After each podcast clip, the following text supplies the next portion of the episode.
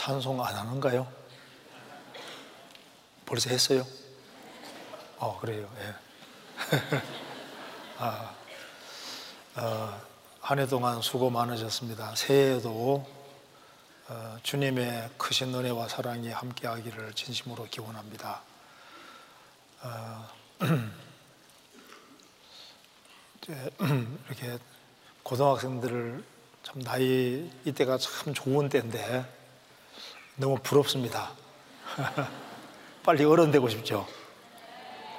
예, 이때가 가장 좋은 때라고 생각이 듭니다. 어, 주님의 뜻과 계획이 있어서 이렇게 한 해를 시작할 때 수양회를 허락하시는 것으로 생각이 듭니다. 잠깐 같이 기도드리겠습니다.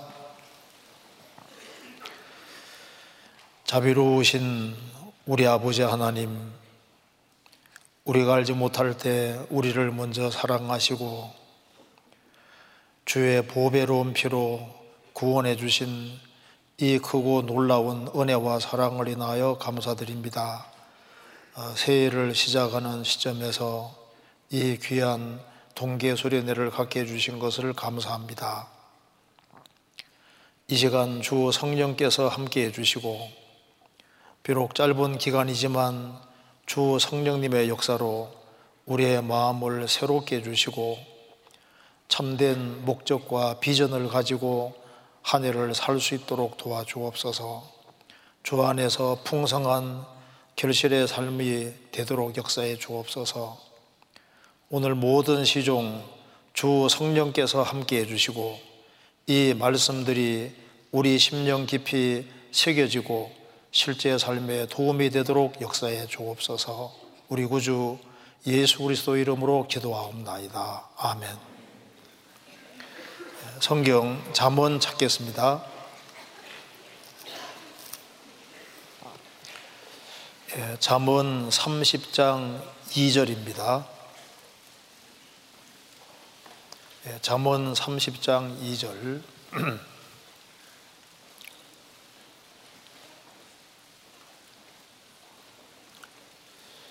예, 제가 읽겠습니다. 나는 다른 사람에게 비하면 짐승이라. 내게는 사람의 총명이 있지 아니하니라. 나는 지혜를 배우지 못하였고 또 거룩하신 자를 아는 지식이 없거니와 하늘에 올라갔다가 내려온 자가 누구인지 바람을 그 장중에 모은 자가 누구인지 물을 옷에 산 자가 누구인지 땅의 모든 것을 정한 자가 누구인지 그 이름이 무엇인지 그 아들의 이름이 무엇인지 너는 아느냐 네, 거기까지입니다. 네, 우리가 이번에 어, 네 번에 걸쳐서 하나님 말씀을 배우게 됐습니다. 오늘은 어, 바람과 비를 주장하시는 주님이라는 제목으로 말씀을 좀 드려보도록 하겠습니다. 먼저 2절 부터 4절 내용을 먼저 간단하게 설명을 드려보겠습니다. 이 본문을 보면은 아, 예수님이 어떤 분인지를 잘 알 수가 있습니다. 2절에 나는 여기 나는 1절에 말한 대로 아굴이란 사람입니다. 아굴의 자문이니까 나는 아굴은 그 말이죠. 다른 사람에게 비하면 짐승이라. 다른 사람과 비교해 봤을 때 나는 너무 어리석다 그런 뜻입니다. 다른 사람보다 잘난 것이 없다는 겁니다. 아주 겸손한 사람이죠. 내게는 사람의 총명이 있지 아니하니라. 어, 많이 배우지 못한 사람인 것 같아요. 또 자신을 겸손하게 말하고 있는데 잠언 30장을 읽어보면은 이 사람이 아주 하나님의 도움으로 굉장한 지혜를 가지고 있는데 스스로 어, 살아계신 하나님 앞에서 자신이 너무나도 모르는 것이 많다는 것을 말하고 있는 겁니다. 나는 3절 지혜를 배우지 못하였고 또 거룩하신 자를 아는 지식이 없거니와 아는 것이 너무 없다고 고백하고 있습니다. 그렇지만은 4절은 확실히 안다. 이렇게 말했습니다. 제일 중요한 거죠. 사절. 어떤 사람은 어, 온갖 것을 알고 있는데 가장 중요한 걸 모르는 사람들이 많잖아요. 그런데 몰라도 되는 걸 너무 많이 아는 사람이 있습니다. 근데 잠언 기자는 아주 중요한 걸 알고 있습니다. 4절. 하늘에 올라갔다가 내려온 자가 누구인지 물론 좀 어렵죠. 하늘에 올라갔다가 내려온 자가 누구인지 이 말 뜻이 뭐냐 하면은 이렇게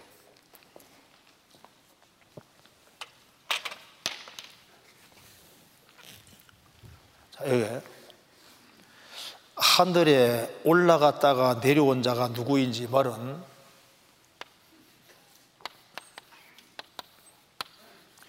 하나님과 사람이 이렇게 있으면은 아담 이래로 인간은 타락했습니다. 그래서 하나님과 사람 사이에 그 중간 역할을 할 수 있는 사람이 없는 거예요. 그래서 예수님은 하나님이면서 동시에 사람입니다. 그래서 예수님은 중보자가 될 수 있는 자격이 충분합니다. 왜냐하면 예수님은 하나님이면서 사람이니까. 그래서 여기에 하늘에 올라갔다가 내려온 자가 누구인지 그 말은 스스로 자유롭게 하늘을 마음대로 왔다 갔다 할 수 있는 분이 누군지 아느냐? 이분은 예수님밖에 없는 거예요. 그 옛날에 에녹이라는 사람은 하나님이 산채로 취해 가셨습니다. 일리아도 산채로 취해 가셨는데 스스로 자유롭게 하늘을 왕래하면서 왔다 갔다 할 수 있는 분이 누군 줄 아느냐? 그분은 예수님밖에 없는 겁니다. 요한복음 3장 한번 펴보세요. 이거 잠깐 접고 요한복음 3장입니다.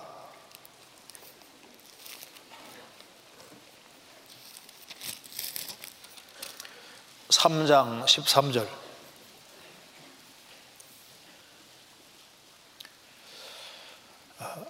하늘에서 내려온 자, 곧 인자 외에는 하늘에 올라간 자가 없느니라. 하늘에 올라간 사람, 여러 사람 있잖아요. 에녹이라는 사람도 하늘로 올라갔는데 이건 스스로 올라간 게 아닙니다. 하나님이 취해서 올라간 거니까. 여기는 하늘에서 내려온 자, 곧 인자 외에는 하늘에 올라간 적 없느니라. 그러니까 스스로 자유롭게 하늘을 왔다 갔다 할 수 있는 분은 예수님 밖에는 없다 그 말입니다. 그래서 하나님은 한 분이시요 하나님과 사람 사이의 중보도 한 분이시니 그 사람이신 그리스도 예수라. 예수님은 여기 이제 중보자라는 걸 설명하는 겁니다. 다시 봅시다. 잠문 30장 4절. 하늘에 올라갔다가 내려온 자가 누구인지, 즉, 자유롭게 하늘을 왔다 갔다 하는 중보자 역할을 하시는 분이 누구인지 그 말입니다. 바람을 그 장중에 모은 자가 누구인지, 바람을 그 손바닥 안에 모은 자가 누구인지, 그러니까 여기 바람, 바람을 손바닥 안에 무엇이었다. 그게 무슨 말입니까? 바람이 주님 손 안에 있다고 말입니다. 바람을 꽉 잡고 있는 자가 누군지 아느냐? 그러니까 바람을 불게도 하고 바람을 멈추게도 하고 그 바람을 마음대로 주장할 수 있는 분이 누군지 아느냐? 지금도 태풍이 어디로 갈지 모르잖아요. 사람이 모르는 것이 여러 가지가 있는데 첫째 잘 모르는 것이 개구리가 어디로 뜰지 모른대요. 개구리 있으면 어느 쪽으로 뜰지 모른다는 겁니다. 또 하나는 노인 건강을 알 수가 없고 또 한 가지는 태풍 가는 방향 모른다고 하잖아요. 태풍이 어디로 갈지를 과학이 최고로 발달한 시대에도 잘 몰라요.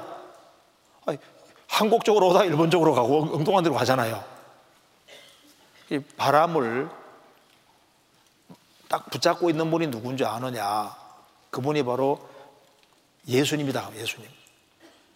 바람을 손바닥 안에 모은 자가 누구인지, 바람의 주장자가 누군지 아느냐? 그 다음에 물을 옷에 산 자가 누구인지 아느냐? 이게 무슨 말이냐 하면은 물을 옷에 닿다는 말은 이제 물을 물을 딱 옷에 싸는 게 뭐예요? 구름. 물을 증발시켜서 구름으로 딱 싸고 싸가지고 쫙 구름으로 적절한 곳에 비를 내리는 분이 누군지 아느냐 그 말입니다. 여기서 물을 옷에 산 자가 누군지 아느냐. 그러니까 물을 구름에다가 딱 싣고 원하는 곳에다가 비를 그 지구상에 비를 내리게 하고 멈추게 하는 분이 누군지 아느냐 그 말입니다. 무슨 말이 되죠? 물을 오싼 자가 누구인지 아느냐? 그러니까 바람을 주장해서 바람을 불게도 하고 멈추게도 하는 큰 바람이 불게도 하고 바람을 멈추기도 하는 이분이 누군지 아느냐? 물을 산 자가 누군지 아느냐? 자, 물을 구름에 딱 싣고 어느 곳에는 비를 내리기도 하고 어느 곳에 비도 안 내리게 하고 그 비를 주장하시는 분이 누군지 아느냐? 그러니까 바람과 비를 주장하시는 분이 누군지 아느냐? 예수님이다 그 말입니다. 그 다음에 땅의 모든 것을 정한 자가 누구인지 아느냐? 무슨 말입니까? 땅의 모든 것을 정한 자가 누군지 아느냐? 이 지구를 누가 창조한 줄 아느냐? 즉, 창조주를 말하고 있는 겁니다. 땅의 모든 것을 정한 자가 누군지 아느냐? 그 이름이 무엇인지, 그 아들의 이름이 무엇인지 너는 아느냐? 그 아들 이름이 누굽니까? 예수. 예수. 그러니까 이 잠언 기자가 요한복음 요한복음 17장 3절을 알고 있는 거예요. 영생은 곧 유일하신 참 하나님과 그의 보내신 자 예수 그리스도를 아는 것이니이다. 시편 2편에도 다윗도 그 아들에게 입맞추라 그랬는데 그 아들이 예수님인데 다윗도 예수님을 알고 있는 사람이고 여기에도 아굴도 하나님의 계시로 예수님을 아는 사람인 거예요. 근데 여기서 하늘을 자유롭게 왕래한다는 말은 중보자란 말씀이고 바람과 비를 주장한다는 말은 뭡니까? 이게 주권자다, 주권자. 그리고 땅의 모든 것을 정한 창조자가 누군지 아느냐? 이분이 바로 예수님이다. 이렇게 소개하고 있는 겁니다. 여기까지 무슨 말인지 이해되시죠? 그럼 이제 우리가 조금 이제 구체로 생각해 봅시다. 먼저 여기에 4절에 하늘에 올라갔다가 내려온 자가 누구인지 바람을 그 장중에 모은 자가 누구인지 아느냐 바람을 그 장중에 손바닥 안에 그말 손바닥 안에. 자 그러니까 이게 이 바람과 물을 손바닥 안에 모은 자가 누군지 아냐? 이손 안에 주님의 손 안에 바람을 꽉 잡고 있는 거예요. 바람이든 비든 모든 것을 꽉 잡고 있는 거니 뭡니까? 이 손이 바로 주권자의 손, 주권자, 주권자의 손인 겁니다. 이 손이 보통 손이 아닌 거예요. 자, 그래서 먼저 손에 대해서 한번 잠깐 생각을 해보고 난 다음에 그 다음에 이 바람을 주장한다. 그리고 비를 주장한다. 이 뜻이 뭔지를 조금 생각을 해봅시다. 그리고 난 다음에 어, 이 주님의 손이 손이 이 우주를 붙잡고 있는 손이고 그리고 나라를 나라가 손 안에 있는 거예요. 손 안에. 그러니까 여기 지금 학생들도 주님 손 안에 딱 있는 거예요. 손 안에. 근데 주님의 손 안에 있는데 인생을 정말 주님께 맡긴 사람, 영혼을 주님께 정말 맡긴 사람은 주님이 그 사람을 꼭 붙잡으시거든요. 근데 만일 주님 손에 영혼을 부탁하지 아니한 사람은 이 손이 무서운 손으로 바뀝니다. 주님은 정확히 끄집어내서 정확히 지옥에 집어넣으시는 거예요. 자, 만일 이 우주를 붙잡고 계신 바로 그분의 손 안에 영혼을 딱 이제 의탁한 사람, 정말 구원받은 사람 인생은 주님 손 안에 있는 거예요. 진짜입니다. 주님 손 안에 있고, 주님 손 안에 정말 자신 인생을 맡긴 사람은 주님이 손이 보통 손이 아닙니다. 인생을 만들어 가시는 거예요. 어디에서? 가정에서, 가정에서. 그리고 학교에서. 접촉하는 사람을 통해서 내 인생을 만들어 가는 아주 놀라운 손입니다. 그래서 여기에 바람을 그 장중에 모은 자가 누군지 아느냐 손부터 좀 생각을 해봐야 되겠습니다. 주님은 바람을 꽉 잡고 계시고 구름을 꽉 잡고 계십니다. 비를 꽉 잡고 계신 거예요. 왜냐하면 이분은 창조주기 때문에 그런 겁니다. 저 성경을 찾아보시겠습니다. 10편 8편입니다. 10편 8편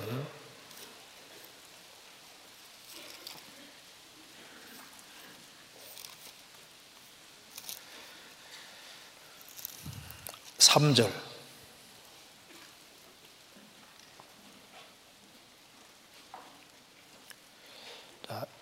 1절부터 제가 읽겠습니다.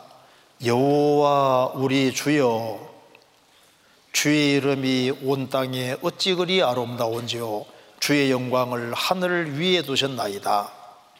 여호와 우리 주여 주의 이름이 바로 예수님을 말하고 있습니다. 예수님의 이름이 온 땅에 어찌 그리 아름다운지요 주의 영광을 하늘 위에 두셨나이다. 이 무슨 말이냐면 자, 창조의 영광은 하늘에 두신 겁니다. 자, 10편 19편 1절에 보면은 하늘이 하나님의 영광을 선포한다. 그러니까 이 하늘과 하늘과 땅은 하나님이 얼마나 영광스러운 분이 전파하는데 여기에 10편 8편 1절은 주의 영광을 하늘 위에 두셨나이다. 그 하늘보다 더 높은 영광은 무슨 영광일까요? 부활 성천 영광입니다. 예수님이 세상에 오셔 십자가에 죽으시고 우리 죄를 대속하시고 죽으시고 부활하심으로 하늘보다 높이 올라갔으니까 이건 구원의 영광이에요. 구원의 영광. 그래서 주의 영광을 하늘 위에 두셨나이다. 예수님에 대한 말씀입니다. 이렇게 말하면서 보시면 3절에 주의 손가락으로 만드신 주의 하늘과 주의 베풀어 두신 달과 별들을 내가 보오니 사람이 무엇이간데 죽게 해서를 생각하시며 인자가 무엇이간데 죽게 해서를 권고하시나이까? 주의 손가락으로 만드신 주의 하늘과 주의 베풀어 두신 달과 별들을 내가 보오니 주님의 손가락으로 이 우주를 만드시고 해와 달과 별들을 다 만드신 거예요. 이 광대한 우주 속에서 사람은 너무 작습니다. 그런데 사람이 무엇이간데 해서 저를 생각하시며 인자가 무엇이간데 해서 저를 권고 돌보시나이까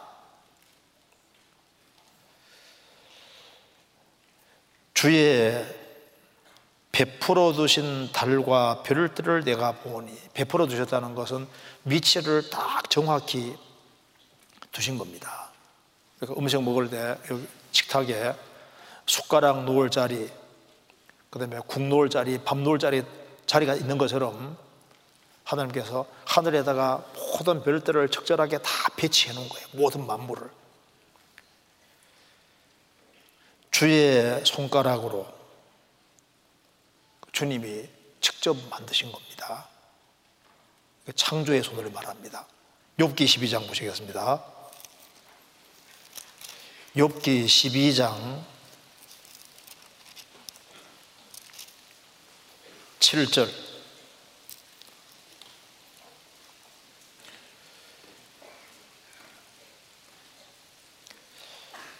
이제 모든 짐승에게 물어보라. 그것들이 내게 가르치리라. 공중의 새에게 물어보라. 그것들이 또한 내게 고하리라. 땅에게 말하라. 내게 가르치리라. 바다의 고기도 내게 설명하리라. 이것들 중에 어느 것이 여호와의 손이 이를 행하신 줄을 알지 못하랴. 지구상에 있는 모든 짐승에게 물어보고 공중의 새에게 물어보고 바다 고기에게도 물어보고 땅에 있는 수목에게도 물어보면은 하나님의 손이 만드셨다는 것을 왜 모르겠느냐? 하나님께서는 이 모든 것을 다 만드셨습니다. 근데 누가 만드셨느냐? 성부가 성자 통해 만드셨으니까 이 우주 만물을 직접 만드신 분이 바로 예수님인 거예요. 새 중에서 제일 작은 새가 볼새인데 작은 것은 5cm, 5cm 안 그죠? 요 정도예요. 5cm에서 큰 것은 한 21.5cm 되는데 볼새가 엄청 작습니다. 그래서 너무너무 작아서 볼처럼 작다 해서 볼새 이렇게 이름 붙였잖아요. 볼새, 우리나라 말로 볼새입니다. 근데 이 볼새가 1초에 50에서 80번 정도 날개를 사는데 1초에 50번에서 80번. 우리 한번 해볼까요? 자, 1초에 째깍하는 순간에 50에서 80번. 그리고 그 조그마한 볼새가 날아갈 때는 시속 90km. 시속 90km입니다. 수직으로 아주 낙할 때는 100km가 넘습니다. 그 조그마한 볼새도 이게 아주 섬세하게 만들어져 있잖아요. 우리가 흔히 보는 파리도 1초에 몇 번 한다고요, 날개짓을? 200번. 해볼까요? 1초 200번. 그러니까, 모기도 그렇고 모든 것 다 하나님께서 이게 만드셨는지 정말 놀랍게 만들어 놓으셨습니다. 상상도 못하게 신비하게 만들어 놓은 거예요. 자, 그런데 보세요. 여기에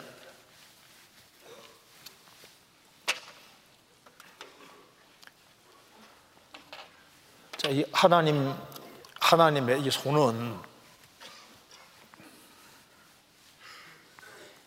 성경에 손에 대한 말씀이 많은데요.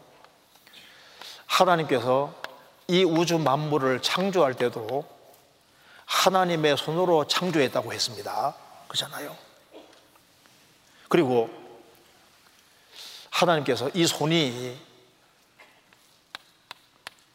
십계명을 직접 쓰였습니다. 그러니까 하나님의 손가락으로 써준 것이 바로 뭡니까? 십계명이에요. 그러니까 성경의 다른 것들은 하나님이 사람을 통해 기록했는데 십계명은 하나님의 손가락이 내려와서 십계명을 쓰게 한 겁니다. 성경 찾아볼까요? 성경 찾아보세요. 여기 출애굽기 31장 보세요.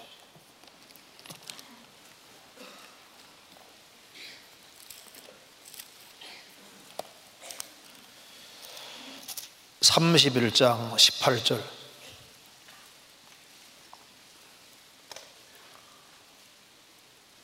십팔절 여호와께서 시내 산 위에서 모세에게 이르시기를 맡으신 때 증거판 둘을 모세에게 주시니 이는 돌판이요 하나님이 친히 쓰신 것이더라.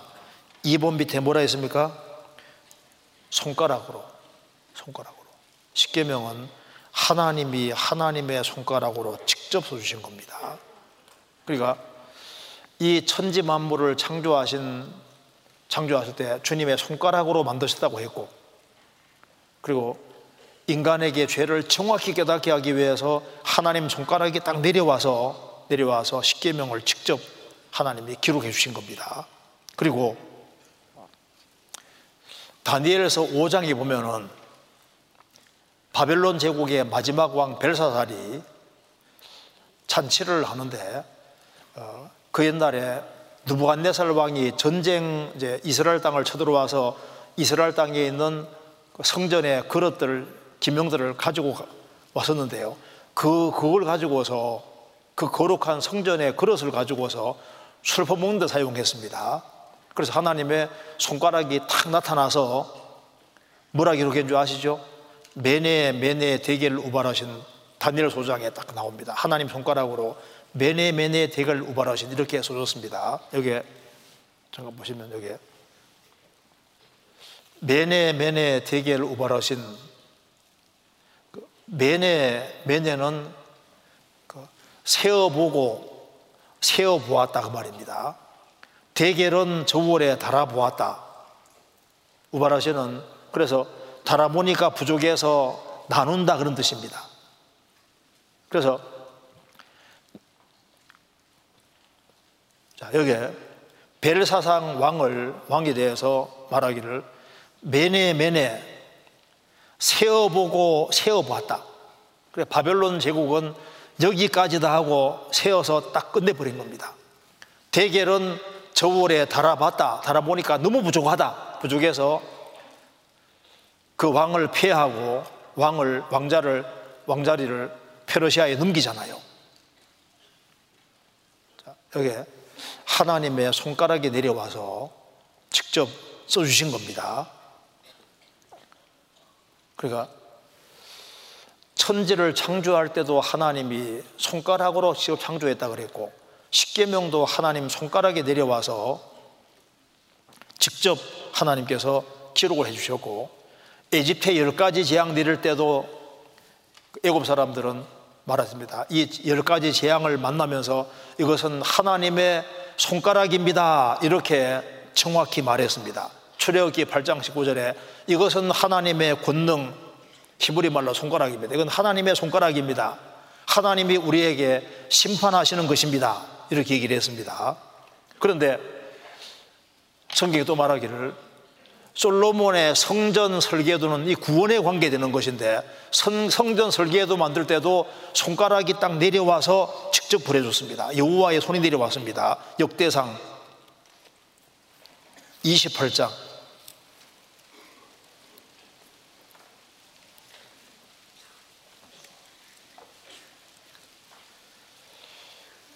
28장 19절입니다.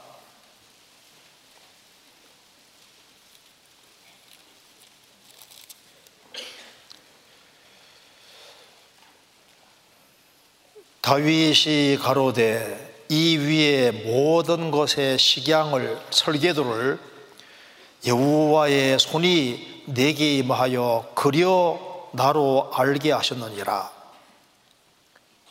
솔로몬의 성전 설계도는 여호와의 손이 내게 임해서 직접 그려 주셨다. 그러니까 보세요.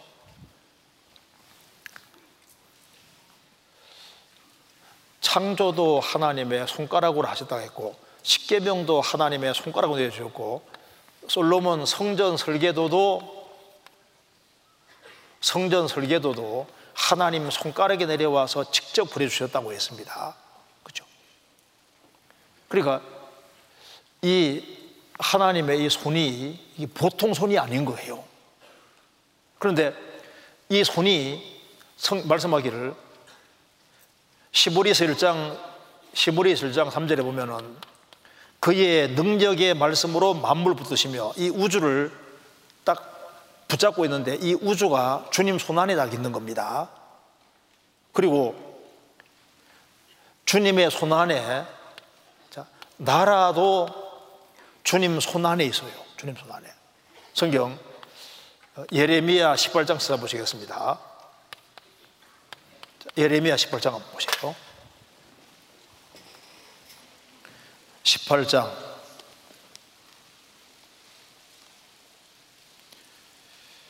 18장 6절입니다.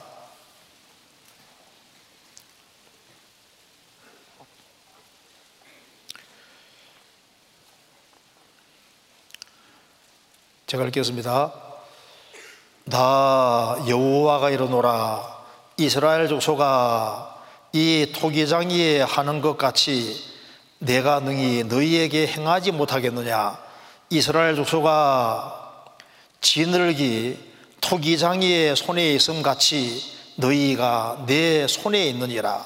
자, 이스라엘 나라는 어디 있다고요? 주님 손에 있다. 주님 손에. 이거 한번 봅시다. 여기 하나님께서 예레미야를 토기장이 집으로 데려가셔서 토기장이가 그릇을 만드는데 이제 그릇이 부서지니까 자기 소견에 좋은 대로 다른 그릇을 만드는 걸 보여주시면서 그릇이 토기장이의 손에 있음 같이 너희, 너희가 내 안에 있느니라. 그러니까 토기장이가 그릇 만들 때 자기 원대로 주물러 끓이잖아요. 그래서 원하는 대로 만드는 것처럼 이스라엘이란 나라도 어디 있느냐? 주님 손 안에 있다. 주님 손 안에. 그러면은 우리는 우리는 어떨까요? 우리도 당연히 주님 손 안에 있습니다. 우리도 그잖아요. 우리도 주님 손 안에 다 하기는 주님 손 안에 있습니다. 그러니까 이 학창 시절에 뭘 알아야 되냐면은 우리는 하나님의 손을 벗어날 수가 없어요.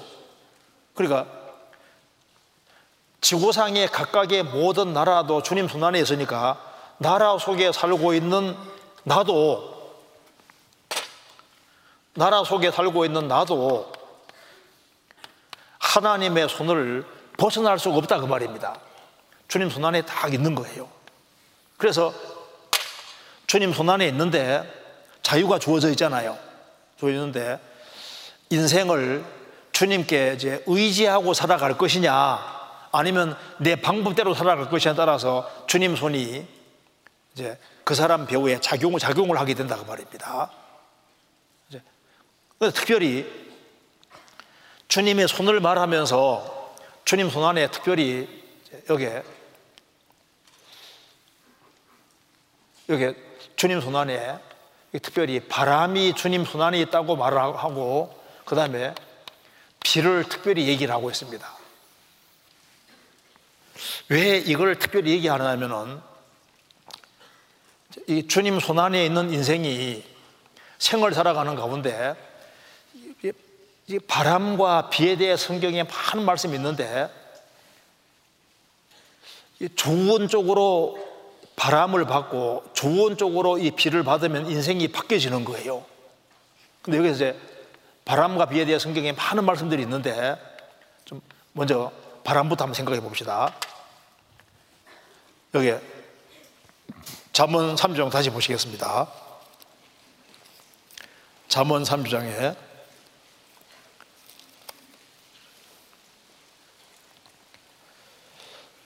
30장 4절 하늘에 올라갔다가 내려온 자가 누구인지 바람을 그 장중에 모은 자가 누구인 줄 아느냐? 자, 바람을 손바닥 안에 딱 모으셨다. 바람을 딱 붙잡고 있는 분이 주님이다 그 말입니다. 이거 이거 먼저 보세요. 여기 보시면요. 욥기 28장 25절에 바람의 경중을 정하시며 바람의 가볍고 무거움을 정하시며 바람의 무게를 말하는 겁니다. 그러니까 바람에 무게가 있다. 이것을 성경은 3,500년 훨씬 전에 말을 했는데 바람에 무게가 있다는 걸 아무도 생각을 못 했는데 여기 토리첼레라는 사람이 1643년에 최초로 아 공기가 무게가 무게를 가졌다는 것을 알게 된 겁니다. 그래서 그래서 기압계라는 걸 만들었잖아요. 토리 젤리가 기압계를 만들었습니다.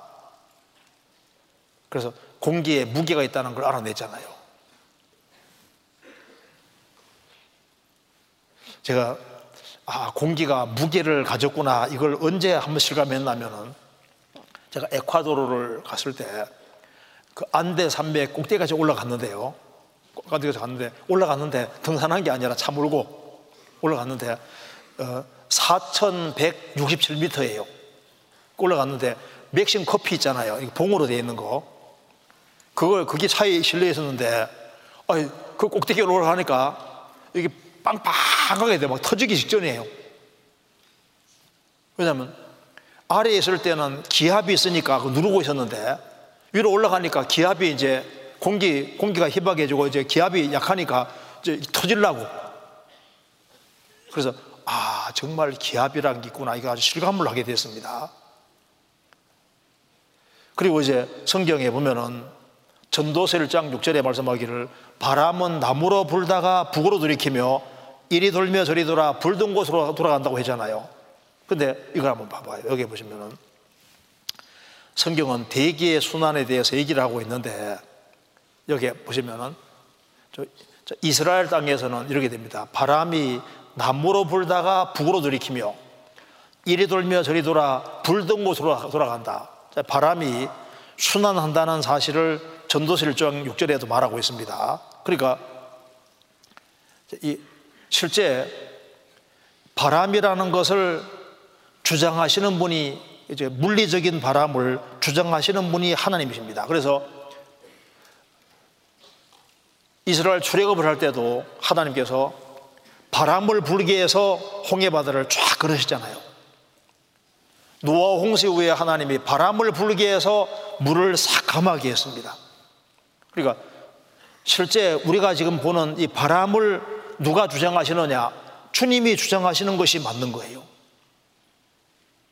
한 번은 1차 대전 중에 그 1915년에 4월 22일에 독일이 연합군에게 독가스를 살포했습니다.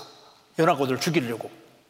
왜냐하면 바람, 바람 부는 때가 때를 맞춰가지고 독가스를 살포를 샥 했는데 갑자기 바람이 반대로 불어가지고 독일군들이 전멸하게 되잖아요.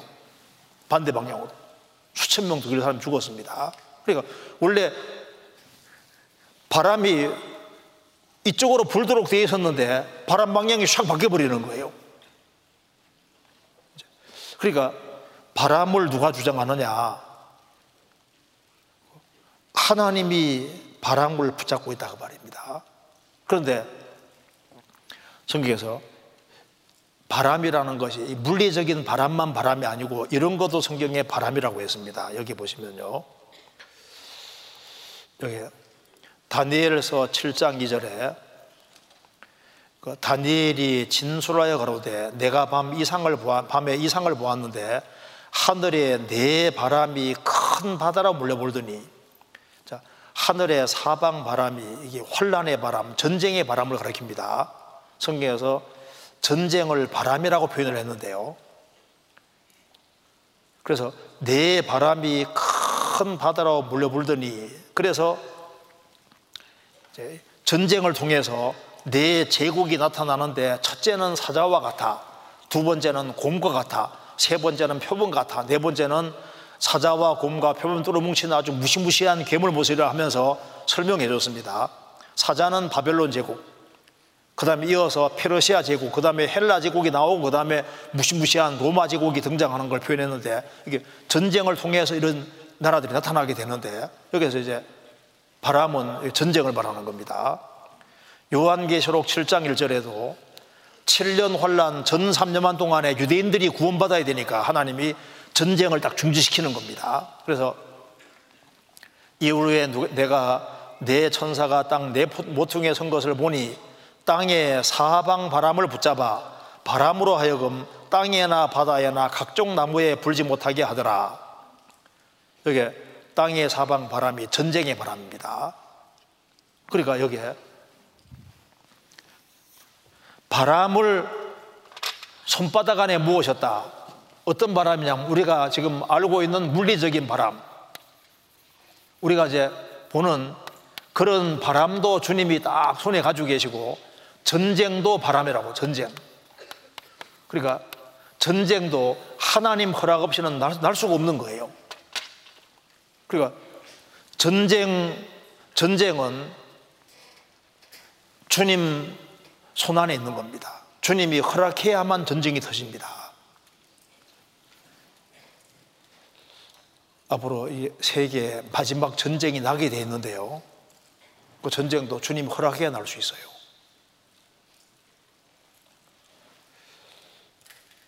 지금 그 하마스와 이스라엘 전쟁하잖아요. 그리고 이제 앞으로 이제 러시아가 이스라엘 친다든가 이런 모든 것도 주님 허락이 딱 떨어져야지 된다고 말입니다. 왜? 바람을 손바닥에 가지고 계신 분이 바로 주님이시기 때문에 그래서 마지막 전쟁은 키를 유엔이 가지고 있는 게 아니라 주님이 딱 가지고 있는 거예요. 그리고 이스라엘 민족이 불순종할 때마다 하나님이 이방 나라가 이스라엘 쳐들어오기 허락하시잖아요. 그 징계입니다, 징계. 징계도 성경에서 바람이라고 표현했습니다. 이거 한번 봐요. 아모서 4장 13절에 대저 산들을 지으며 바람을 창조하며 자기 뜻을 사람에게 보이며 아침을 어둡게 하며 땅의 높은 데를 밟는 자는 그 이름이 만군의 하나님 여호와니라. 대저 산들을 지으며 이 무슨 말이냐면은 이스라엘이 말을 잘 들을 때는 하나님이 평지를 많이 주셨어요. 이스라엘이 말을 안 들으면 하나님께서 산을 많이 만들어서 앞뒤가 꽉 막히게 만드시는 겁니다. 그리고 이제 말을 안 들으면 하나님이 바람을 창조하며 환란의 바람입니다. 그래서 주변 나라를 일으켜서 이스라엘 민족을 괴롭게 했잖아요. 징계했잖아요. 그래서 이스라엘 백성들이 말 안 들을 때는 하나님이 주변 나라에 일으켜서 계속 얻어터지게 만드시는 겁니다. 그러니까 징계, 징계로 하나님께서 전쟁을 일으키기도 하셨던 겁니다. 말안 들을 때 그런 일을 하신 거잖아요. 우리가 생을 살아가는 가운데 하나님께서 여러 종류의 바람을 보냅니다. 그래서 아기는 그렇지 않으며 오직 바람에 나는 겨와 같도다. 이게 10편 1편에 바람에 날려다니는 겨 무슨 바람입니까? 유혹의 바람, 혼란의 바람, 역경의 바람, 여러 여러 유혹의 바람, 여러 바람이 부는데 구원 안 받은 사람은 그걸로 딸려가 버리는 거예요. 유혹도 일종의 바람이라고 표현했습니다. 혼란도 일종의 바람인 거예요. 자, 그런데 여기 이제 보세요. 여기 무엇도 바람이라 그랬냐면은 여기에 시보리스 1장 7절에 또 천사들에 관하여는 그는 그의 천사들을 바람으로 그의 사역자들을 불꽃으로 상보시느니라 하셨으되 천사들에 관하여는 하나님은 그의 천사들을 바람으로 삼는다. 왜 천사들을 바람이라고 했을까요? 바람으로 자기 사자를 삼으시며 무슨 말이냐면은 이렇게 봐요.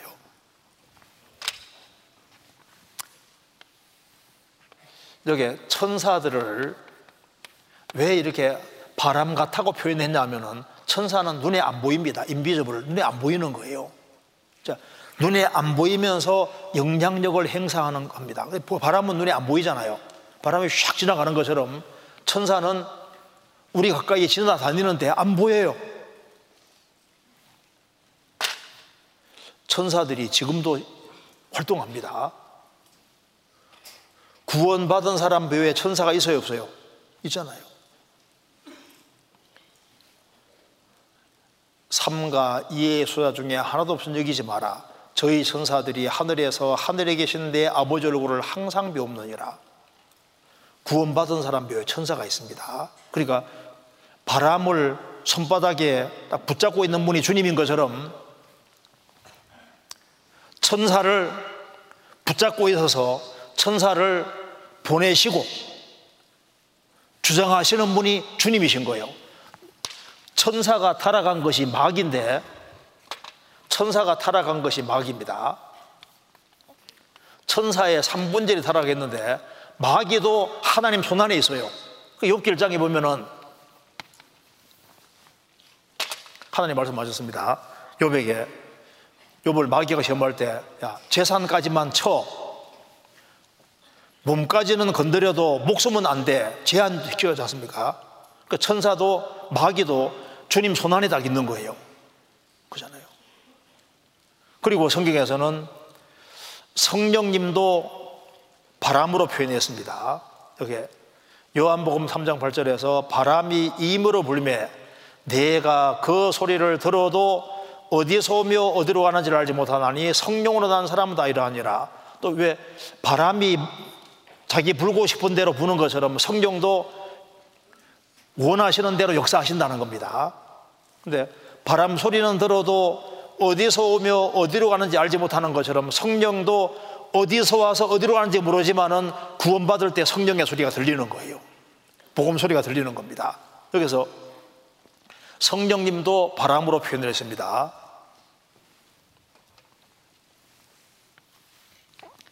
성령님도 눈에 안 보이지만 배후에서 일하시잖아요. 그래서 바람이 샥 불면은 나무, 나무가, 나무가지들이 흔들리고 먼지가 쫙 이는 것처럼 성령님께서 눈에 안 보이지만은 싹 역사하면은 마음속에서 복음이 깨달아지고 주님 사랑하는 마음이 올라오고 열정이 생기고 그 성령이 역사하시는 겁니다. 그러니까 성령이 어떤 사람에게는 역사하시고 어떤 사람이 역사하지 않는데 그 성령님의 역사를 누가 주장하시느냐? 예수님이 주장하시는 거예요, 예수님이. 그래서 어떤 사람이 주님 안에 순종하고 살아가면 성령께서 역사하도록 하면요, 그 주변 그 사람 중에서 많은 사람이 구원받게 되는 거예요. 자, 주님은 바람을 손바닥 안에 모으신다. 그러니까 모든 것의 주권자가 누굽니까? 주님이신 것을 말하는 거예요. 그리고 주님은 잠언 30장 4절 다시 봅시다.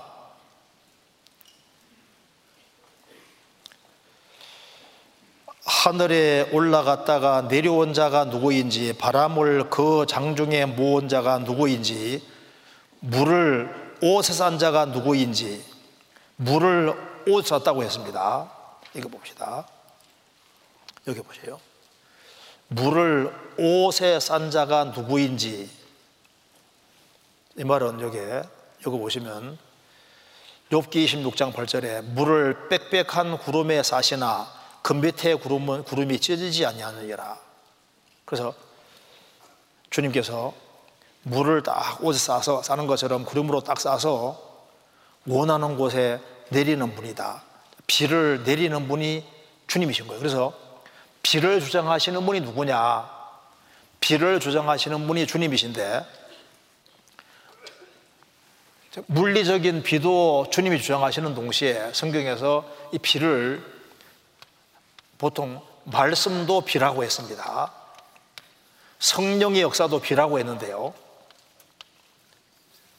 그러니까 실제로 땅에 필요한 거 적절하게 주님께서 비를 내려주시는 것처럼 어떤 사람에겐 주님이 말씀을 내려서 깨닫게 해주시고 어떤 사람은 안 깨닫게 하시잖아요. 그걸 주장하시는 분이 주님이신 거예요. 여기에. 그가 습기로 빽빽한 구름 위에 실으시고 번개빛의 구름을 널리 펴신 즉 구름이 인도하는 대로 두루 행하나니 이는 무릇 그 명령 그의 명하시는 것을 세계상이 이르려 함이라 혹 징벌을 위하며 혹 토지를 위하며 혹 극렬 베푸심을 위하여 구름으로 오게 하느니라 하나님께서 습기로 빽빽한 구름 위에 실으시고 어느 때는 징벌을 위해서도 비를 확 내리시고 토지를 위해서도 싹을 내야 되니까 토지를 위해서도 비를 내리시고 혹은 극률 베푸심을 위해서 구름으로 오게 해서 비를 내리신다. 물리적인 비입니다. 그런데 이것만 비가 아니고 여기에 보시면은 신, 신, 요, 이게 잘못했습니다. 신명기, 신명기. 자, 여기에 32장 제가 읽어볼게요.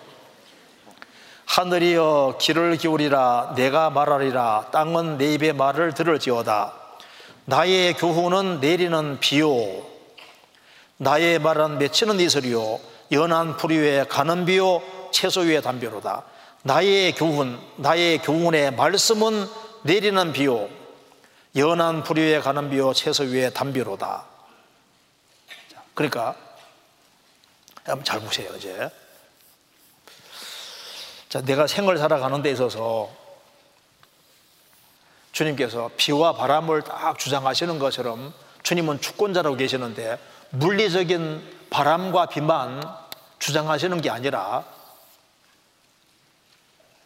이 인생을 살아가는 가운데서 하나님이 아, 이 사람이 준비가 되면 그 사람에게 천사도 눈에 보이지 않는 바람 같은 천사도 보내주시고 그리고 여기에 성령님의 역사도 이 사람에게는 성령님이 역사하도록 그렇게 하시는 분이 주님이신 거예요.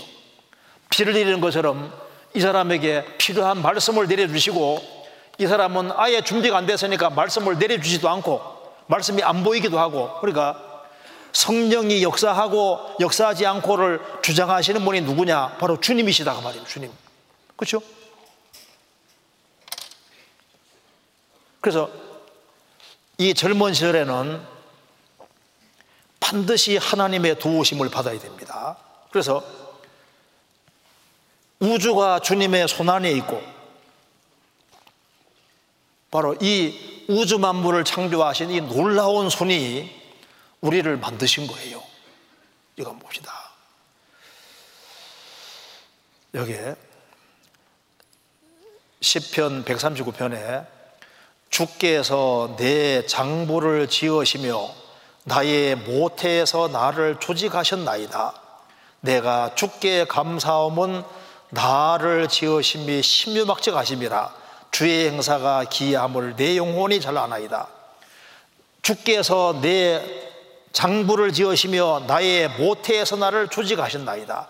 어머니 태에서 나를 직접 만드신 분이 주님이신데 다 다르게 만드신 거예요. 이거 한번 봅시다. Two sets of chromosomes combine, 23 from each parent. 46 chromosomes containing the unique DNA code for who you'll be. The blueprint for a brand new human being inside a single cell. That cell divided in two, then four, and kept on going till just three weeks later, my fledgling heart beat its very first beat.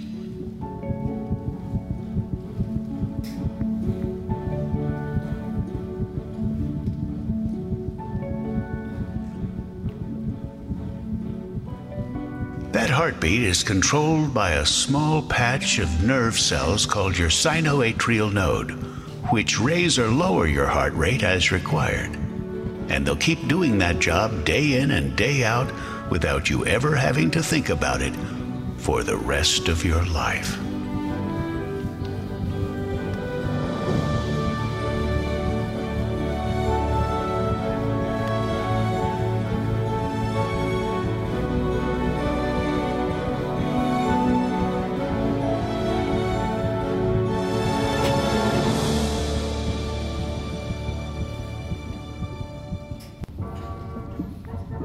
I may only have been about 11 inches from head to foot, but inside that head, my cochlea, the shell like part of my inner ear, was already functioning.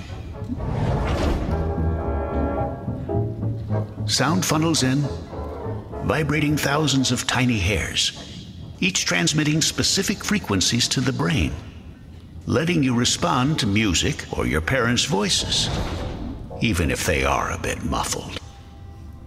The single biggest development in the womb, though, is your brain. The command center that controls you is in overdrive, producing up to 50,000 brand new neurons every second. By full term, you'll have a hundred billion of them ready to receive and transmit information. But this explosive cerebral growth is also a problem. After nine months in the womb, your head has already grown to a quarter of adult size. Any bigger, and you'd never make it out of your mother. It was now or never.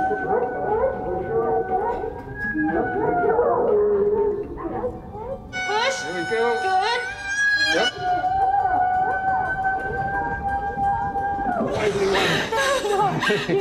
Good. Now, I may have been out of the womb, but I wasn't out of the woods. At birth, your walnut sized heart has already tallied around 54 million beats. But for you to survive, somewhere around beat 54 million and one, it has to really up its game. In the womb, you got all the oxygen you needed direct from your mom. A hole in your heart bypassed your dormant lungs. Now that you're out, your first gasps of air need to close that hole. And fast. There we go. There we go. Rerouting your blood and jump starting your lungs. Let's get this guy covered up and cleaned up here. So that now blood enters the right side of your heart, gets pumped to your lungs where it takes on oxygen, then flows back to the left side where another pump sends it round your body. Once that's up and running, you're on your own.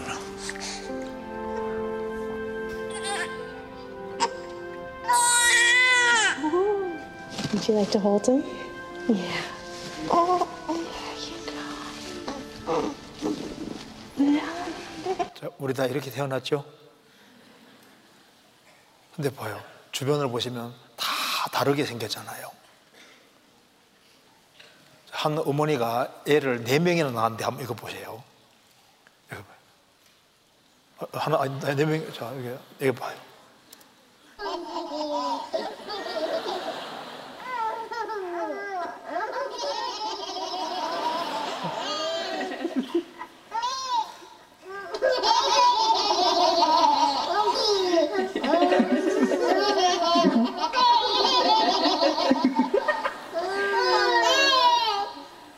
This is Emily, Mary Claire, Grace, and Ellen. Okay.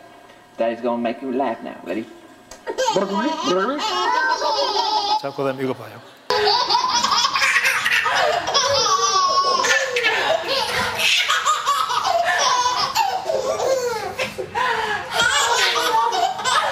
자, 애기 아빠입니다.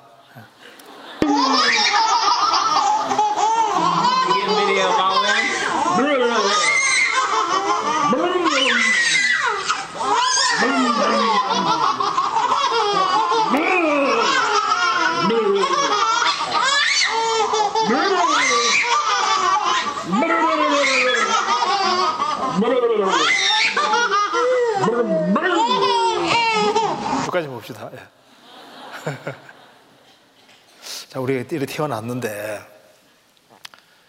자, 주님 손이 우리를 만드셨잖아요. 그런데 이제 하나님 만든 세계 속에 살아가는 가운데 끝까지 주님을 등지는 사람이 있습니다. 등지는 사람이 있으면은 주님이 끝까지 불순종하면은 주님이 그 사람을 다 잡아내요. 잡아내서 이 손이 구원의 손만이 아니라 심판의 손도 되는 겁니다. 그래서 이 사람은 하나님의 손 안에 있기 때문에 하나님을 등지는 사람은 정확히 잡아내서 하나님께서 심판을 하시는 거예요. 그래서 아모스 9장 보면 너희들이 내 눈피에서 저 하늘 올라가 내가 잡아낼 것이고 산꼭대기 숨어도 잡아내고 바다 속에 수물째라도 내가 잡아낸다고 했잖아요. 하나님을 피할 수는 없는 겁니다. 여기에 내 눈을 피하여 바다 밑에 숨을지라도 내가 거기에서 뱀을 명하여 물게 할 것이요. 하나님을 피하기 위해서 저 바다 밑에 숨어도 내가 바다 밑에 있는 뱀을 명해서 물게 할 것이다. 우리가 집회 때 많이 듣잖아요. 바다 속에 뱀이 정말 많잖아요. 하나같이 맹독성입니다. 이 올리브 시즌에 바다뱀이지 않습니까? 맹독 바다뱀 물려 죽은 인천 어부. 이 사람 서핑 가다가 죽을 뻔했어요. 이 뱀에게 물려가지고.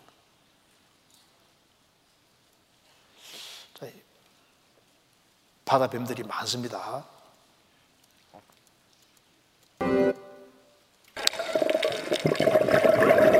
바다 뱀들이 많잖아요. 그리고 하나님 말씀했습니다. 내가 독소리처럼 높이 오르며 별 사이에 깃들을지라도 내가 거기서 너를 끌어내리라. 나 여호의 말이니라.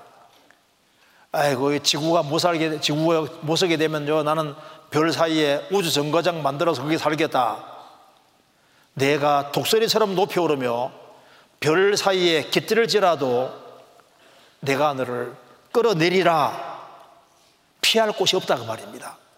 그래서 피할 곳이 없기 때문에 가장 현명한 길은 뭐냐 하면은 영혼을 주님께 딱 의탁하는 것이 가장 지혜로운 거예요. 10편 31편 찾겠습니다. 31편 5절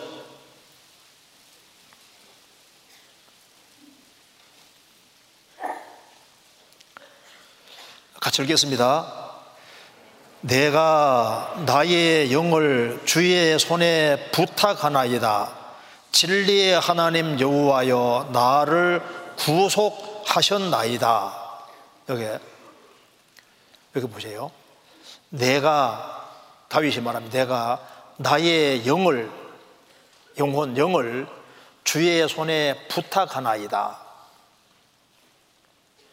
진리의 하나님 여호와여 나를 구속하셨나이다. 구속이란 말은 값을 지불하고 산다는 말입니다. 우리 데이빗은 구속 값을 지불하고 샀다. 주님이 핏값을 지불하고 나를 사셨나이다 그 말입니다. 나의 영을 주의 손에 부탁하나이다. 자기 영혼을 주님 손에 바로 이 전능하신 주님의 손, 이 놀라운 손에 부탁하나이다. 영혼을 주님께 딱 부탁하는 사람, 그 사람은 진리의 하나님이여 나를 구속하셨나이다. 값을 지불하고 사셨나이다. 그럼 제가 한번 조심스럽게 여쭈겠습니다. 이 시절은 참 중요하잖아요. 내가 정말 구원을 받았을까? 내가 정말 나의 영을 주님 손에 정말 부탁했을까요? 그래서 진리의 하나님께서 내 영혼을 값을 지불하고 샀습니다. 나를 구속하셨나이다. 값을 지불하고 사셨나이다. 정말 내가 구원을 받았을까?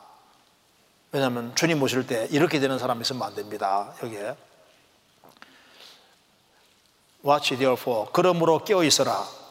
너희들은 바로 인자가 어느 시 어느 어느 어느 시에 어느 날 어느 시에 올지를 알지 못하기 때문에 깨어 있어라고 말씀하셨습니다. 주님 모시는 그날 들림 받을 때 갈 줄 알았는데 여기 여기 세사라당 묶여 있죠.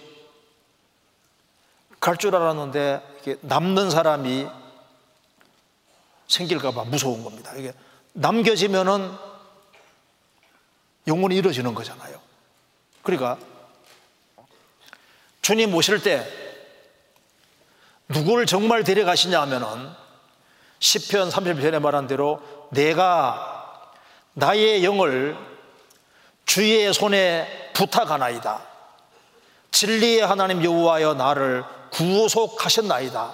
값을 지불하고 구속 곧 죄사함을 받았도다.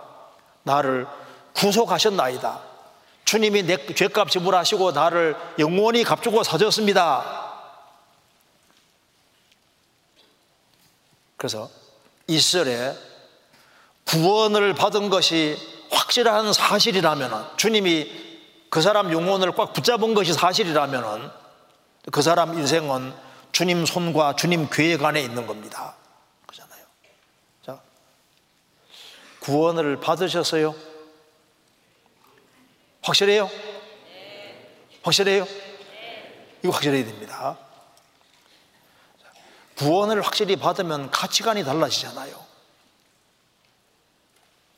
자, 구원을 확실히 받았으면은 여기 한번 보시겠습니다.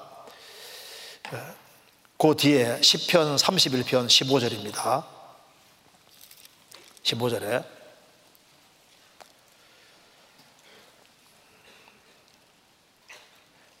내 시대가 주의 손에 있사오니 내 원수와 핍박하는 자의 손에서 나를 건지소서. 내 시대가 주의 손에 있사오니 이거 봅시다. 내가 나의 영을 주의 손에 부탁하나이다. 나를 구속하셨나이다. 주님 피로 구원받은 사람은 그 사람의 영을 주님 손에 딱 부탁한 사람은 주님이 그 사람 영혼을 딱 붙잡고 멸망하지 않도록 이루어지지 않도록 붙잡고 계십니다. 그리고 내 시대가 주의 손에 있습니다. 내 시대는 주님 손 안에 있습니다. 그렇죠. Dear God, I am in your hands. 나는 주님 손 안에 있습니다. 맞죠? 내 시대는 주님 손에 있습니다.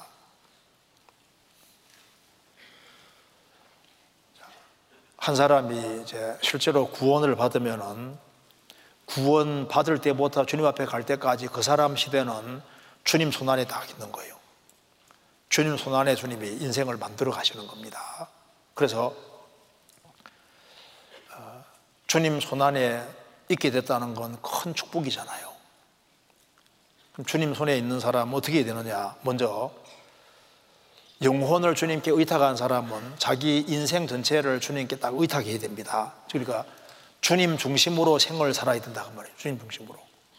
생을 살아갈 때 주님 중심으로 생을 살기로 작정을 할 필요가 있습니다. 여기에 모든 것을 하나님 중심의 삶을 살아야 됩니다. 하나님 중심. 그러니까 하나님 우선주의로 살고 하나님 중심으로 살아야 될 이유가 뭐냐면 우리가 전능하신 손안에 있으니까 하나님 중심으로 살아야 돼요. 그리고 하나님 중심으로 산다는 것은 하나님은 말씀으로 자신 나타내니까 하나님 말씀에다가 귀를 기울이야 됩니다. 이게 양양자입니다. 양양자인데 착할 선자가 과거에는 이렇게 생겼습니다. 양양자 밑에다가 말씀문이 밑에 두 개 붙어 있어요. 이게 착할 선자입니다.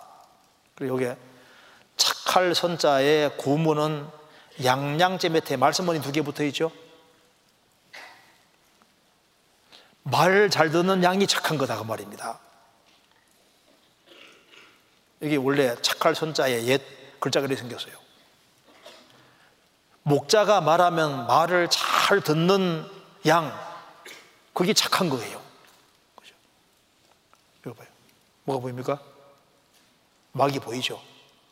야야야, 성경말 듣지 마라. 이절에 하나님 중심으로 산다는 것은 말씀 중심인 겁니다. 마귀가 꿰죠. 듣지 마라. 예수님이 말씀하는 걸 잘 듣는 이것이 인생에서 제일 현명한 길인 거예요. 그리고 정말 인생을 하나님께 여기에 하나님께 딱 의지하고 살아가는 사람은 정말 복받은 사람이 되는 겁니다. 그래서 생을 살아가면서 하나님, 주님, 예수님 뒤에 딱 숨은 숨어요. 이게 제일 안전한 길이라고. 마귀가 강하게 해도 이렇게 메롱하죠, 메롱. 주님 뒤에 있으면은 전능하신 주님 뒤에 있으면 제일 안전한 거예요. 그렇죠?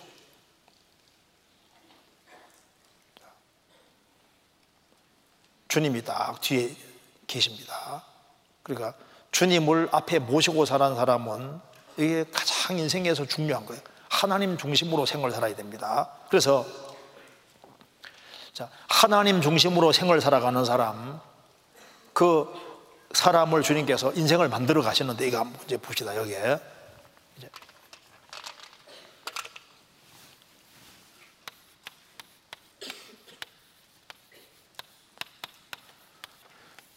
자, 주님의 손은 엄청 큰 손입니다. 그래서 주님 손, 손에 인생을 딱 맡긴 사람, 그 사람을, 그 사람을 주님께서 만들어 가셨는데, 먼저 내가 아, 영혼을 영혼을 주님 손에 딱 맡기고 그리고 이제 내 일생은 주님 손, 손 아래에 있으니까 주님 손 아래에 딱 있으니까 인생을 어떻게 살아야 되냐면은 나는 무조건 하나님 우선주의로 살아야 된다 하나님 그래서 하나님 우선주의로 살겠다. 그 하나님 우선주의로 산다는 건 무슨 말이냐면 하나님은 말씀으로 다시 나타내시니까 말씀 중심으로 생을 살아가는 말씀 중심으로. 그래서 이, 이 절에는 하나님 말씀에다가 귀를 잘 기울여야 됩니다. 그 하나님 말씀에 귀를 잘 기울이면은 말씀이 가는 곳에 성령이 가시기 때문에 인생을 바꿔놓는 거예요. 그래서 하나님 중심으로 사는 게 중요하고 그러면 하나님께서 이제 하나님 중심으로 살아가면 그 사람 속에 역사하셔서 인생은 나를 만들어 가는데 나를 만들어 가는 장소가 어디냐? 장소가 바로 가정이라는 장소와 여기 학교라는 그리고 교회 요 속에서 내 인생을 만들어 가는데 배후에 하나님의 손이 움직이고 있는 겁니다. 하나님이 이제 내 인생을 이렇게 만들어 가시고 배후에서 작업을 하셔요. 성경 찾아보시겠습니다. 10편 78편.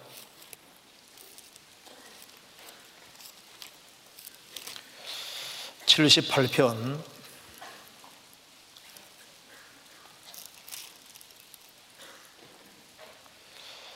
72절입니다. 78편 72절. 자, 가시 읽겠습니다. 이에 저가 그 마음에 성실함으로 기르고 그 손에 공교함으로 지도하여도다. 여기 다윗에 대한 말씀인데요. 다윗은 이스라엘의 주권자로 부르심 받아서 이에 저가 그 마음에 성실함으로 이스라엘 백성들을 잘 기르고 그 손에 공교함으로 지도하여도다. 여기 다윗은 예수님의 그림자입니다. 여기 성실함으로 다윗보다 더 성실하신 분이 예수님입니다. 그리고 그 손에 공교함으로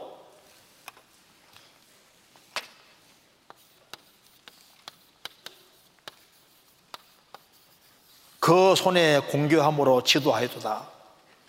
주님의 손은 너무나도 섬세하고 놀랍고 공교한 손입니다. 인생을 잘 만들어가는 기가 막히게 만드시는 그런 특별한 손이 주님의 손인 거예요. 그래서 여기 보시면요. 이게 조각할 때 참 조각 잘하는 사람 있잖아요. 인생을 어디에다 맡게 되냐면은 여기 좋은 돌이 있으면 누구에게 맡게 됩니까? 좋은 석수에게 딱 맡기면 작품이 나오는 거예요. 조각가에 맡게 되잖아요. 그래서 그것처럼 내 인생을 누구한테 맡기면 제일 좋을까요? 나를 만드신 주님께 딱 맡기면은 주님이 제일 좋은 작품으로 만들어 주신다. 그렇죠? 그럼 나를 어떻게 만들 어떻게 만드시느냐? 가정 속에서 만들어 가시는 겁니다. 그래서 이 주님이 어떻게 만들어 가냐면은 여기 이 가정과 학교 교회에서 내 인생을 만들어 가는데 제일 먼저 뭘 배우게 하시냐면은 가정에서 부모에게 순종하는 것. 부모에게 순종하는 걸 통해서 인생을 만들어 가는 거예요. 그리고, 그리고 이제 학교에서 자기 학업을 아주 성실하게 자기 주어진 일을 부모에게 순종하고 학교에서 성실하게 그래서 교회 안에서 이제 나를 하나님께서 인생을 나를 만들어 가는데 제일 먼저 인생을 만들어 가는데 하나님은 뭐부터 배우게 하냐면 순종부터 배워 순종부터. 그래 부모에게 순종하는 것을 반드시 배워야 되는 겁니다. 여기에. 여기 보시면요.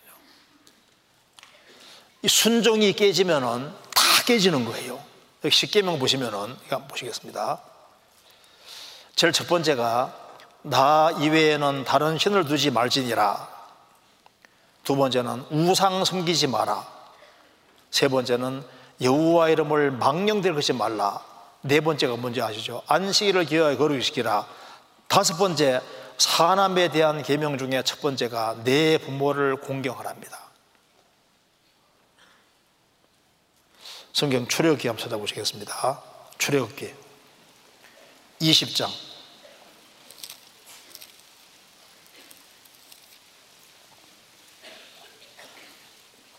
12절.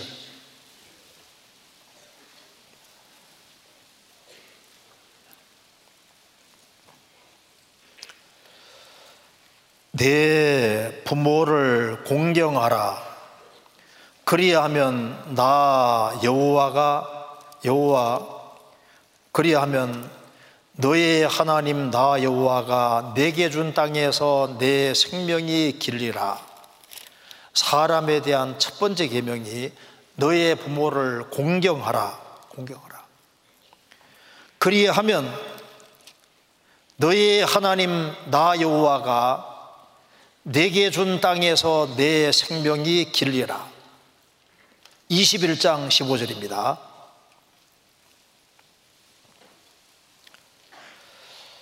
자기 아비나 어미를 치는 자는 반드시 죽일지니라.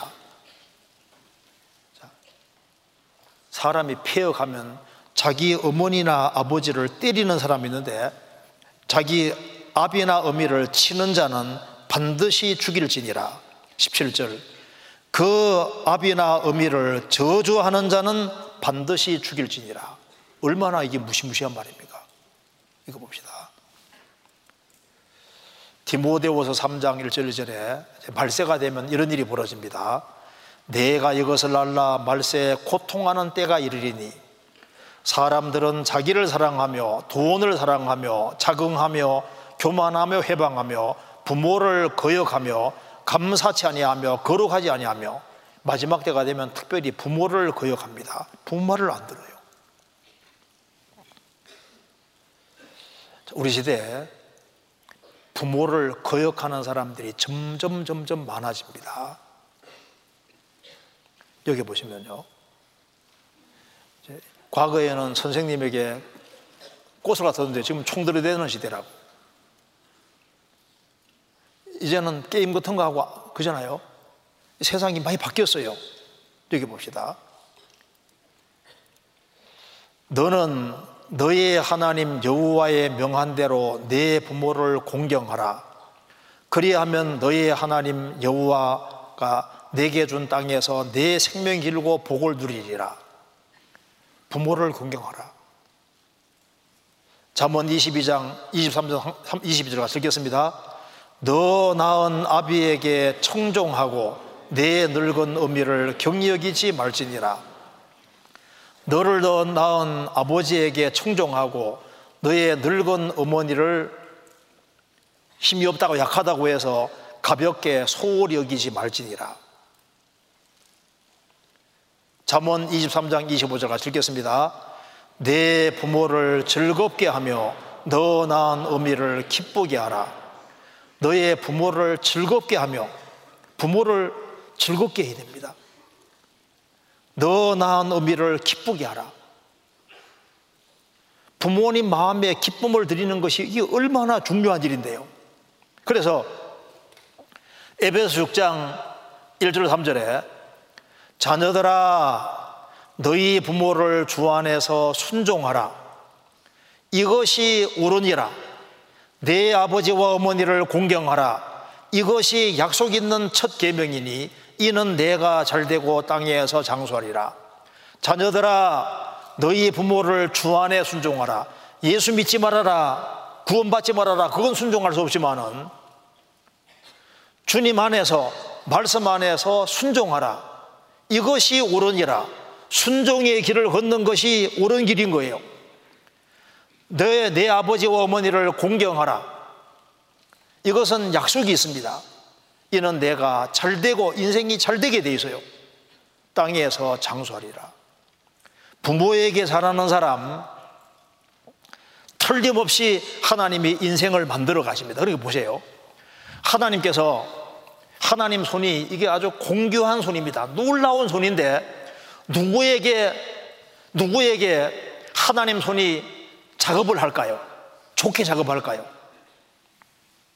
순종할 줄 부모에게 순종하는 사람에게 하나님 손이 작용해서 순종하는 사람에게 하나님께서 작업을 해서 비와 하나님은 비와 바람을 주장한다 그랬지 않습니까?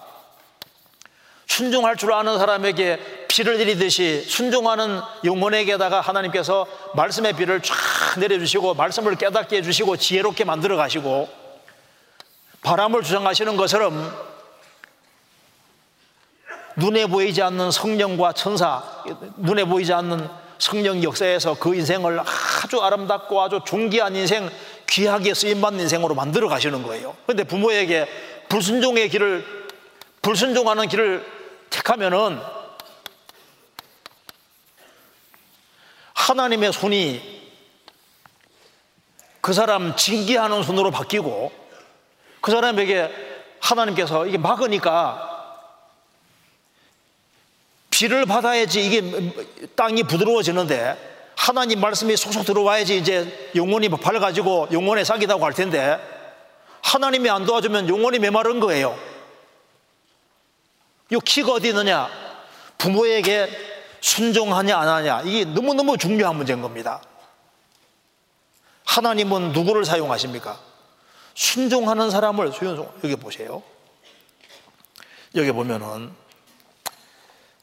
요셉이라는 사람은 이제 헤브론에 살 때 아버지가 세겜의 열 명의 세겜의 형들이 양치고 있으니까 형들에게 심부름 보내는데 여기까지가 84km입니다. 80km가 넘어요.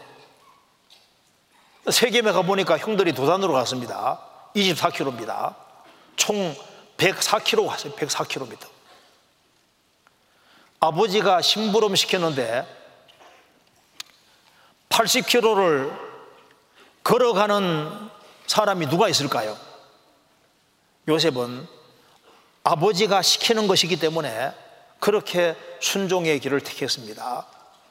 그렇기 때문에 하나님께서 딱 보시고 야 요셉은 순종 잘하는구나. 그러니까 하나님께서 특별하게 역사하셔서 인생을 아주 신비하게 바꿔나잖아요.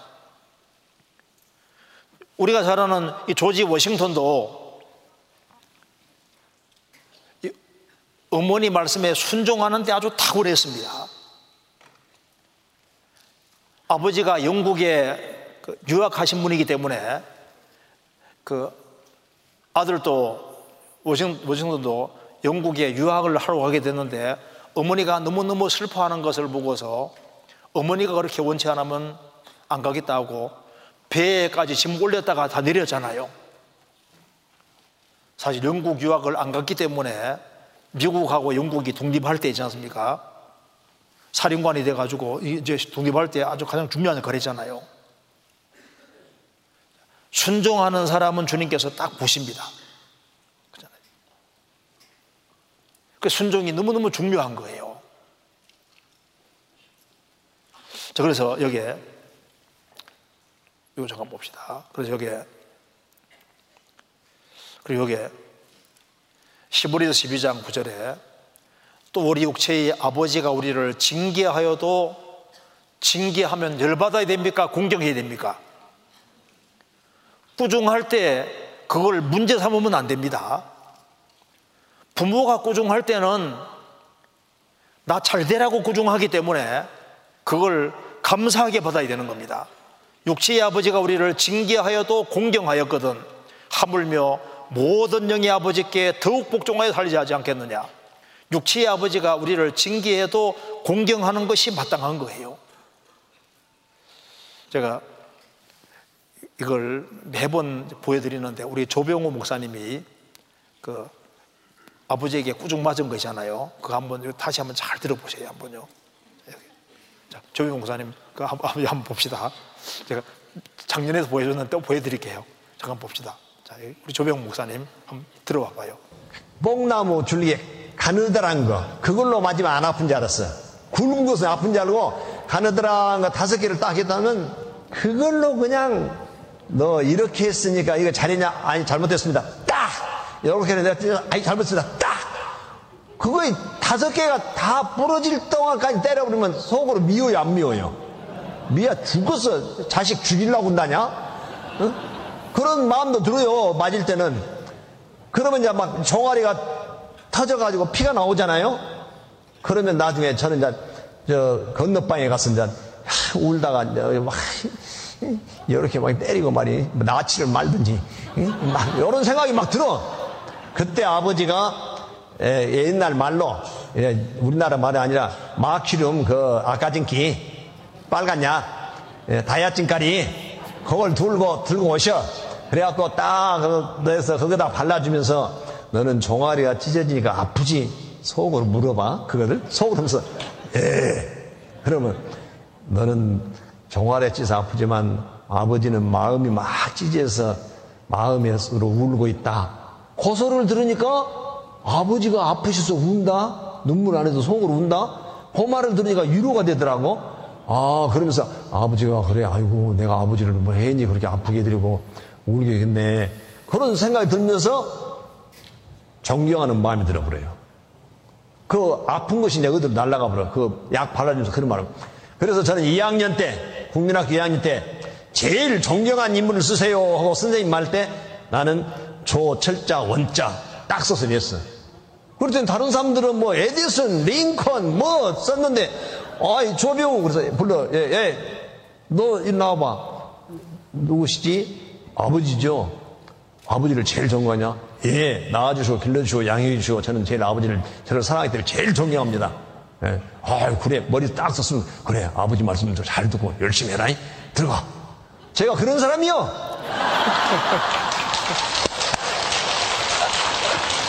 야 아버지가 돌아가셔서 여기까지 봅시다. 자, 그러니까 여기에 이 생을 살아가면서 이게 태도라는 게 참 중요한 겁니다. 태도. 이제 생을 살아가는 가운데서 이제 어떤 상황에서도 올바른 태도, 바른 태도라는 것이 너무너무 중요한데요. 왜 그러냐면 제가 설명드리겠습니다. 이제 생을 살아가면서 이걸 꼭 아셔야 됩니다. 이거 보세요. 여기에 여기 봐요. 골로새 3장 20절에 자녀들아 모든 일에 부모에게 순종하라. 이는 주 안에서 기쁘게 하는 것이니라. 모든 일에 부모에게 순종하라. 일부가 아니라 모든 일에 순종하라. 이는 주 안에서 기쁘게 하는 것이니라. 부모는 자녀에게 정직하게 살아라. 나쁜 친구 사귀지 말아라. 술, 담배 멀리 해라. 공부에 최선 다해라. 자꾸 얘기하지 않습니까? 할 때 부모 말을 안 들어요.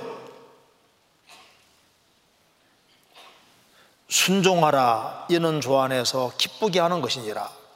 내 아들아, 내 아비의 명령을 지키며 내 엄미의 법을 떠나지 말고 아버지가 명령하는 거, 어머니가 반복적으로 얘기를 하는 걸그 귀담아 잘 듣고 내 하고 순종해라 그 말입니다.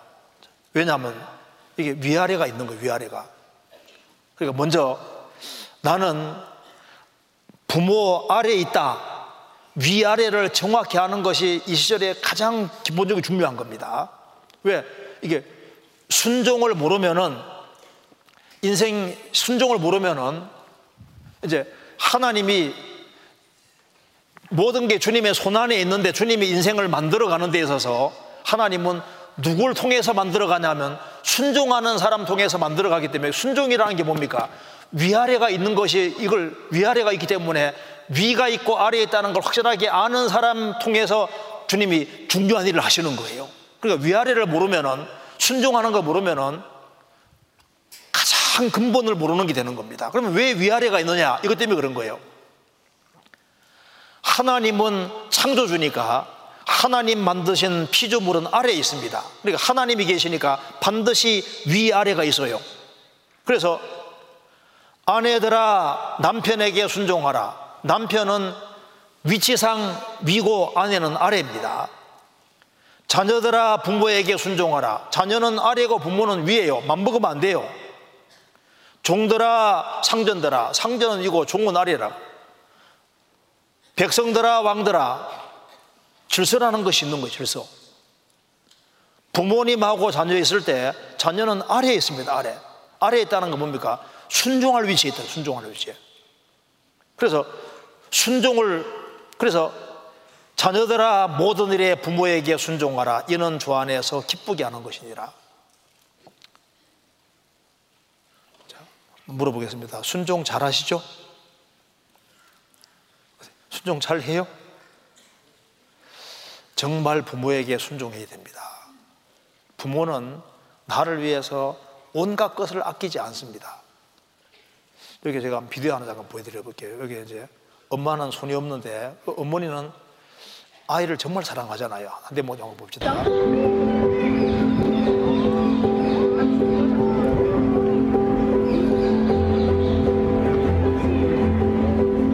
아이는 세 살입니다.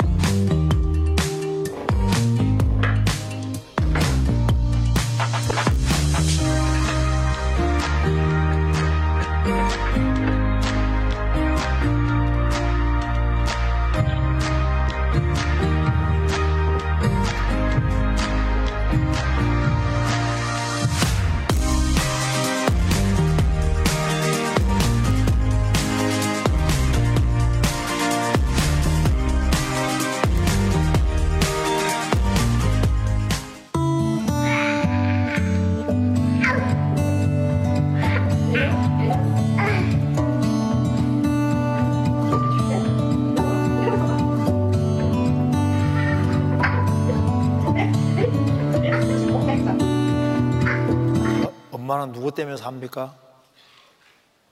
애 때문에 사는 거예요. 그러니까 이 생을 살아가면서 그 부모님 마음 속에 자녀들이 다 들어있는 자녀들이. 그런데 어머니들을 아버지 마음 속에는 자녀들이 들어있는데 자녀들 마음 속에는 부모님이 안 들어있다니까요. 이게 문제라니까요. 그러니까 부모님을 크게 헤아려야 되는데 부모님을 작게 하려는 거예요. 그러니까 이제 인생이 왜 이게, 이게 흐트러지냐 하면은 하나님은 하나님이 만든 세계 속에서 부모를, 가정에서 부모를 내 인생에서 엄청 큰 것으로 다둔 겁니다. 부모를 아주 크게 두셨는데 부모를 작게 생각하니까 친구 말은 잘 듣는데 부모 말은 안 듣는 거예요. 그러잖아요. 아, 친구가 크냐고 부모가 크냐고. 친구가 밥 사준 것은 안 잊어먹고 그 보답하려고 하는데 어머니는 매일 밥 해주는데 어머니에게 뭐 해주려고 하지 않거든요. 왜? 부모를 크게 헤아리지 않는 것이 이게 인생 망하는 길이에요. 여기에 이거, 이거 한번 잘 들어보세요. 여기에. 여기 잠깐만요. 이거 한번 잘 들어보세요. 한번요.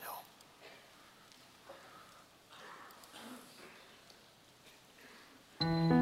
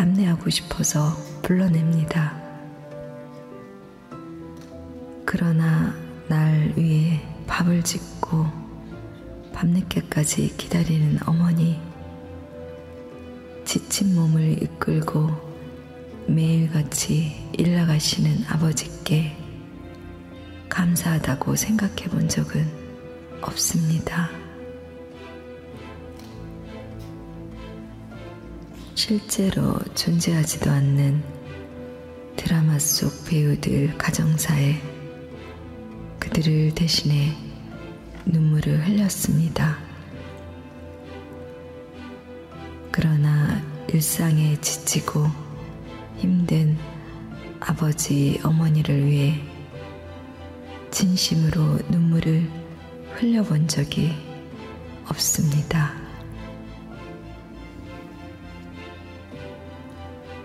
골방에 누워 아파하던 어머니, 아픈 몸을 애써 숨기는 아버지 걱정은 제대로 한 번도 해본 적이 없습니다.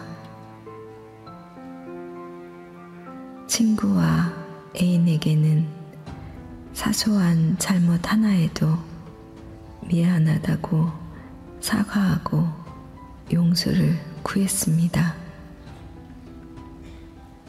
그러나 아버지, 어머니에게는 잘못은 셀 수도 없이 많아도 용서를 구하지 않았습니다. 죄송합니다. 죄송합니다.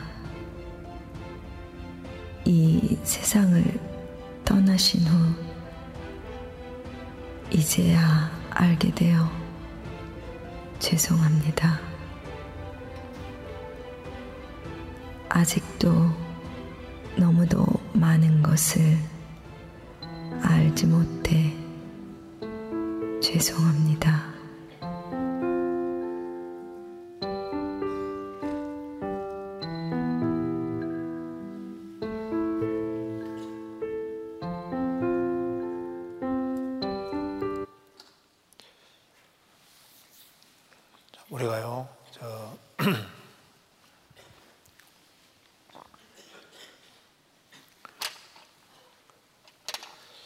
가정생활 속에서 부모를 크게 생각하고 부모에게 정말 감사하면서 부모를 높이면서 생을 살 때 그 사람을 주님께서 보시는 거예요.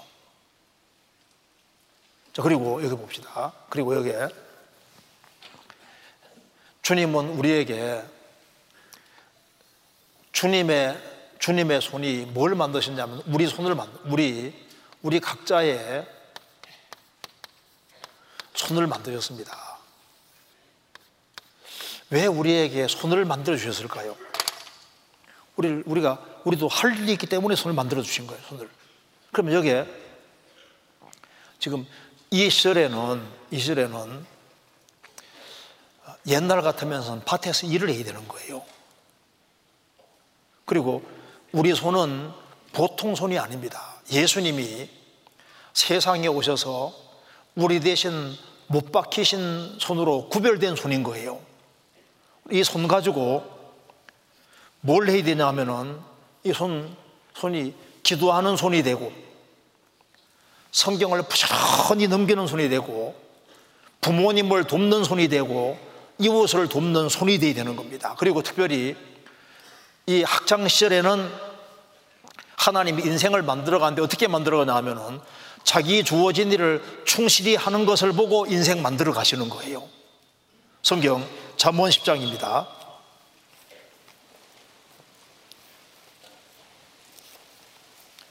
잠언 10장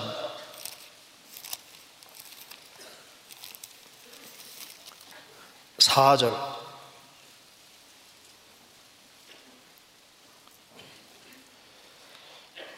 같이 읽겠습니다.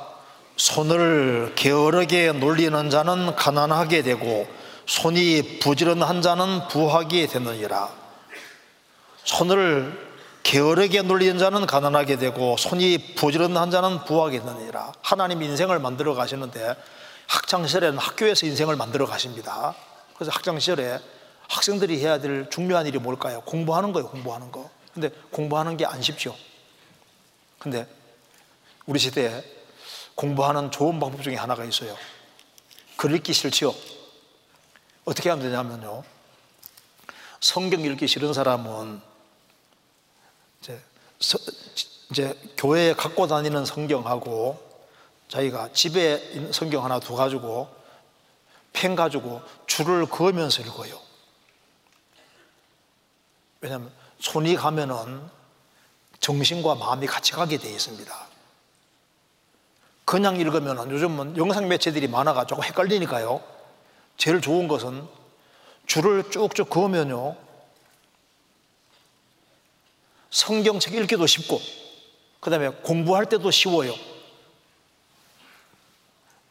책 또 사면 되니까 아까 생각하지 말고 줄을 이렇게 글을 잘안 읽히는 사람은 그줄 그어 보세요. 줄을 쭉쭉 그으면요. 읽기 싫으면 빨리빨리 그으면 돼요. 그러면요. 생각보다 많이 읽게 됩니다.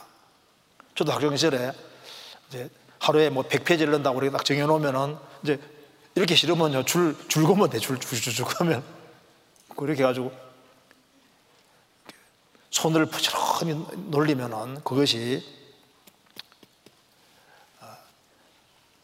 학창시절에 점수가 많이 나오는 것보다 성실한 게 훨씬 더 중요한 겁니다. 그래서 여기 한번 봅시다. 여기 그래서 여기 시간이 너무 없으니까 여기 봅시다. 우리가 주변 사람들에게 이게 전도를 해야 되잖아요. 전도를 해야 되는데 잠언 12장 26절에 의인은 그 이웃의 인도자가 되나 악인의 소행은 자기를 미혹하느니라 의인은 그 이웃의 인도자가 된다. 그래서 우리가 이웃을 주님 품으로 잘 인도하는 인도자가 되어야 됩니다. 자, 그러기 위해서 이거 봐요. 이 그림 보면 좀 마음에 쫙 듭니다.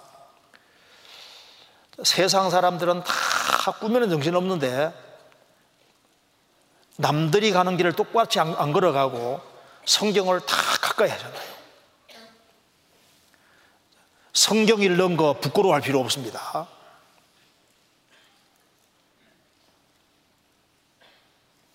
성경을 우리가 크리스찬이라는 것을 부끄러워하면 안 됩니다.